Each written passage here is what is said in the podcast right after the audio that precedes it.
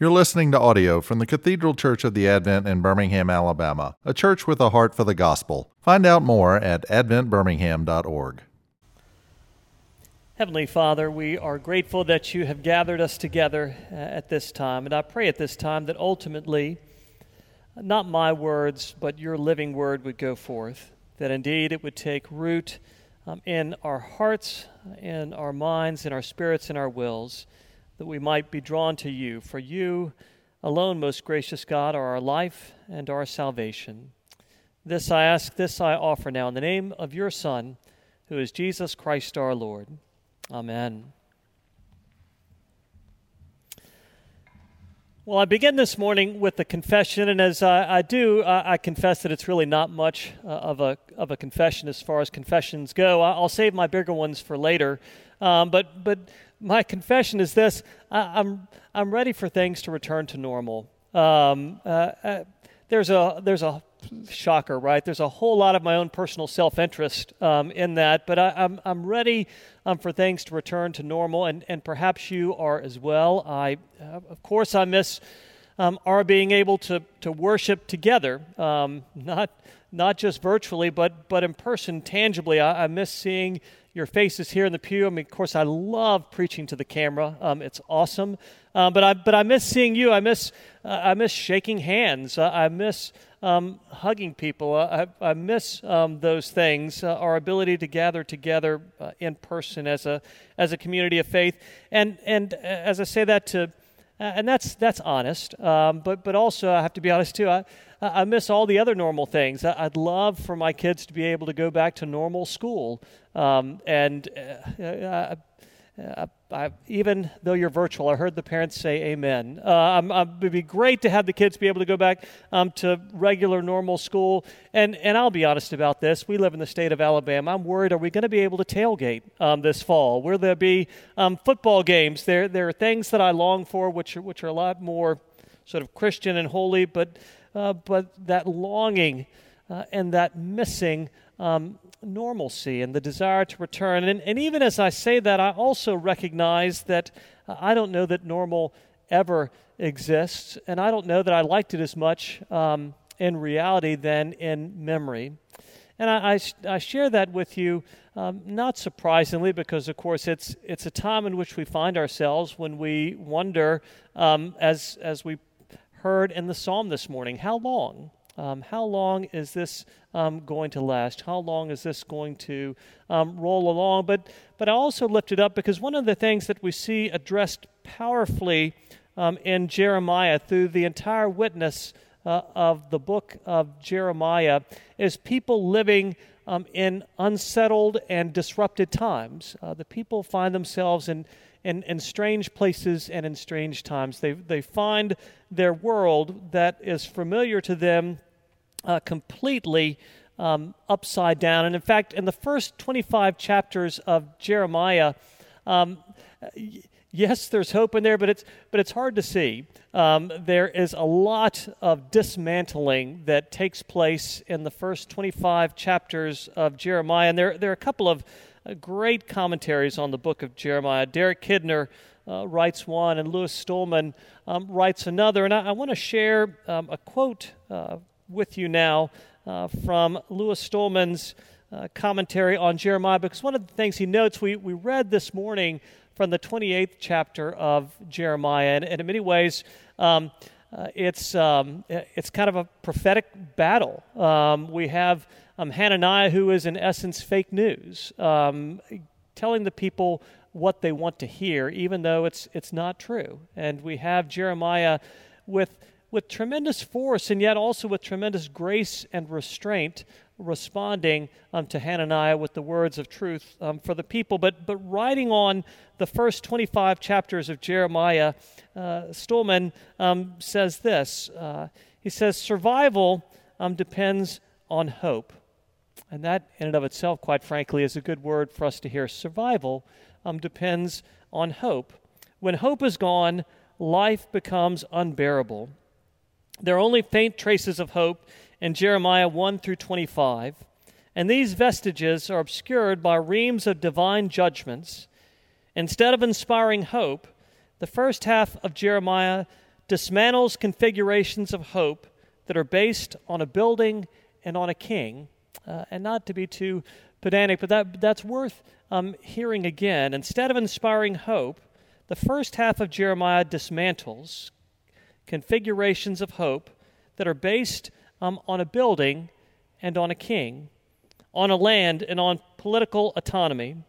Jeremiah attacks a temple theology that has become an idolatrous system. He employs the covenant to curse rather than to bless.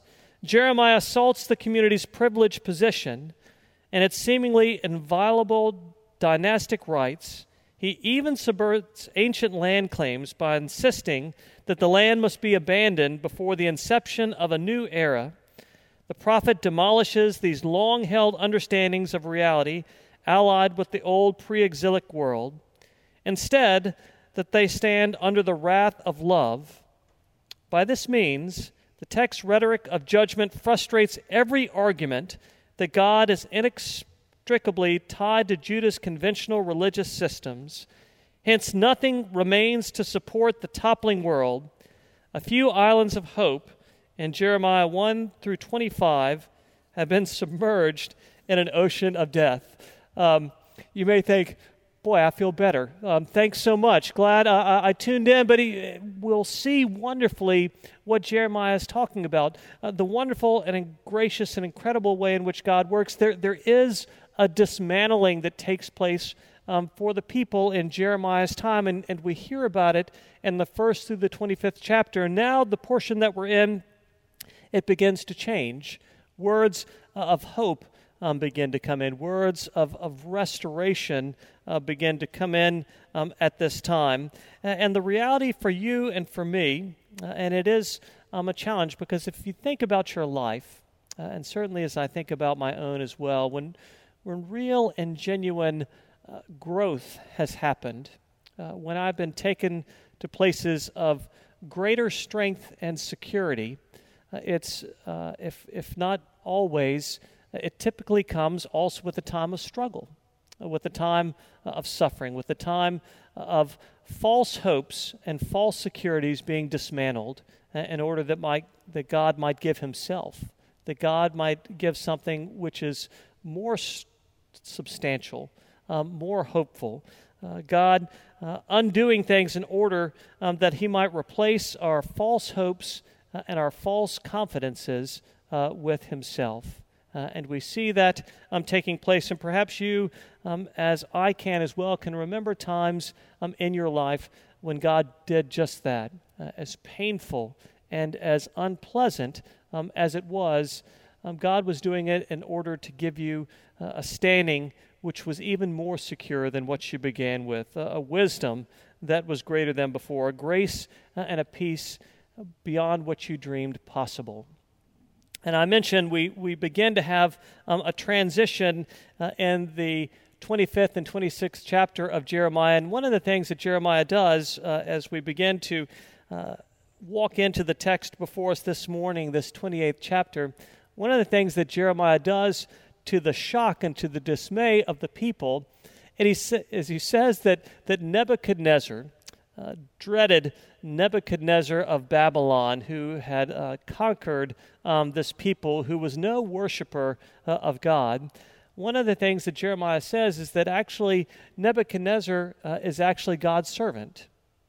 Nebuchadnezzar um, is God's instrument. Uh, even though he doesn't recognize it himself, God's sovereignty um, over the entire world. Nebuchadnezzar is actually God's servant, and Jeremiah, in a dramatic act, uh, puts on a, a yoke uh, like an ox would wear. He puts on an, an ox's yoke uh, and begins to begins to go around with it, as you might imagine, um, the people noticed um, uh, that. And what he told the people, he said, "You know what? This we're in a time and we're in a period of God's judgment. We're in a time and we're in a period uh, of God's chastening." Uh, and the invitation that goes out to the people is, is to hear that. The invitation that goes out to the people um, is one that invites repentance. The invitation is one that invites the people um, to return. And in essence, uh, what Jeremiah says is, is repent and return and, and find life.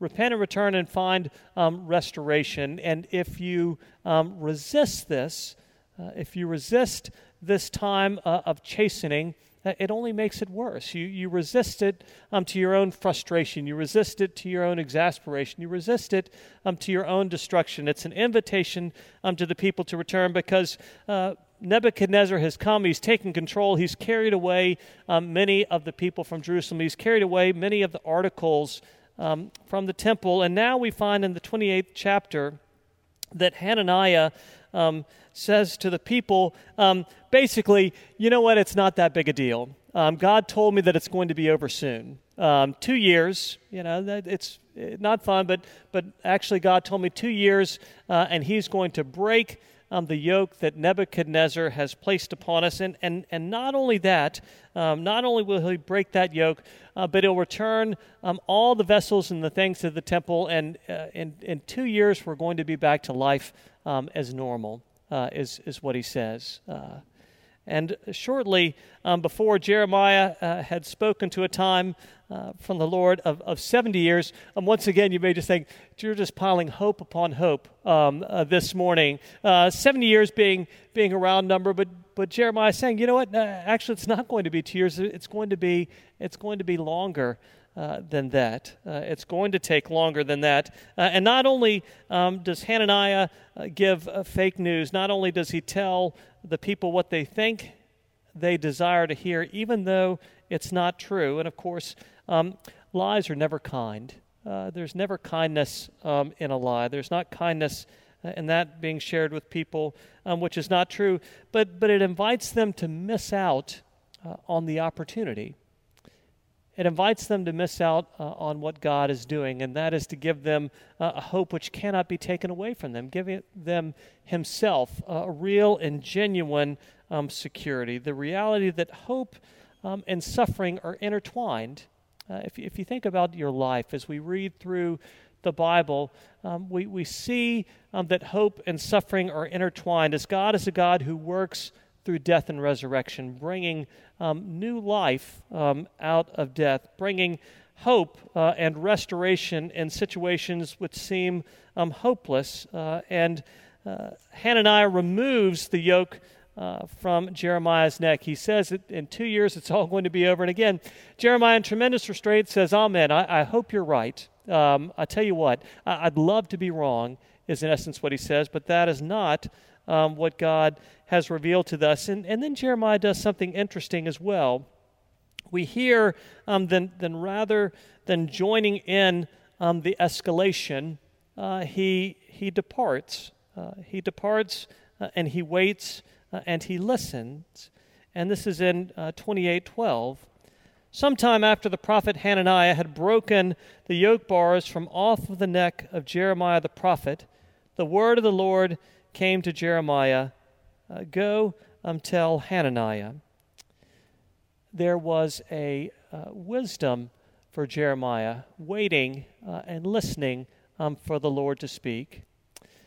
And not just in the in the current time in which we find ourselves, but I and I'm as uh, susceptible to this as the next. We we we like to uh, we like to get ahead and pretend that we know the future. Uh, we like to get ahead and, and, and be able to predict and say, this is, this is what's going to happen. And, and what is not being said to us is that we shouldn't plan.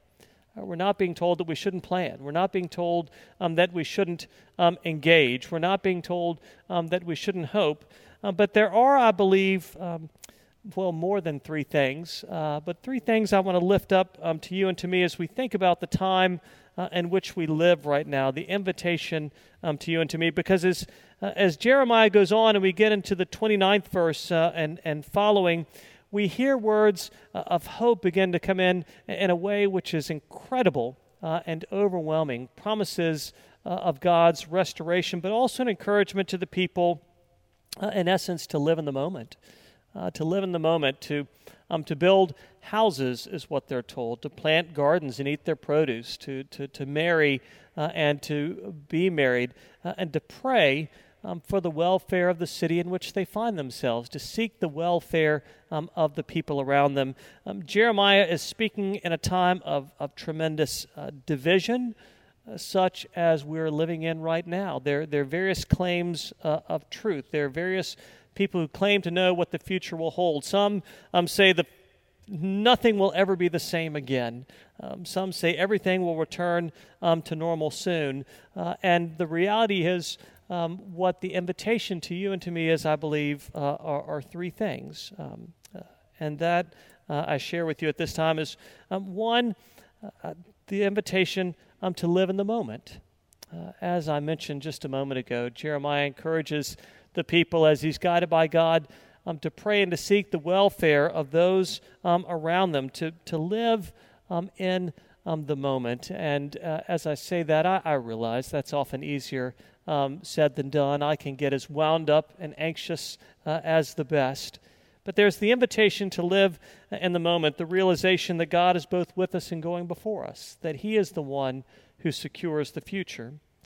But also in living in the moment, that we might be able to listen to listen, to have ears um, for the Lord and what it is um, that He is revealing uh, as we go through times of, of challenge, as we go through times of dismantling. God doesn't do it capriciously. As we go through times of dismantling, God does it in order to give us real security uh, and real hope rather than false security and false hope. The invitation to live in the moment, the invitation um, to listen, uh, to listen to the Lord, for, to wait uh, for Him, to seek uh, the way in which He speaks to us um, through the Scriptures, uh, through prayer, through our fellowship um, with one another, and also the invitation to look um, to the Lord. Uh, to look to the Lord. When, when things which are familiar to you and to me um, are taken um, away from us, uh, and there is that natural longing um, to have all of those things back. and yet, in that time, uh, to speak about it biblically, in that time of wilderness, uh, there is that opportunity um, to look to the Lord uh, in a way in which we see Him more clearly uh, and more deeply than before. Why? Because He desires to make Himself known to us. Uh, he desires to be um, in relationship with us. Uh, I share a little portion um, of Leif Enger's book, Peace uh, Like a River. It's, it's a, a beautiful book um, that Enger writes, and the main character, the, the narrator, is a young boy by the name of Reuben Land. And Reuben um, is born with severely um, damaged lungs, and he, and he struggles and strains throughout his life um, to breathe. Uh, that's something that he, he struggles with and wrestles with. And this is toward the end of the book, and I'm not going to uh, spoil all of the book for you, but he, but he finds himself in a place where basically he's, uh, he, he's had it. Um, he's, he, he's run out of effort, he's run um, out of energy. Uh, his energy has failed, and he has um, run out of hope.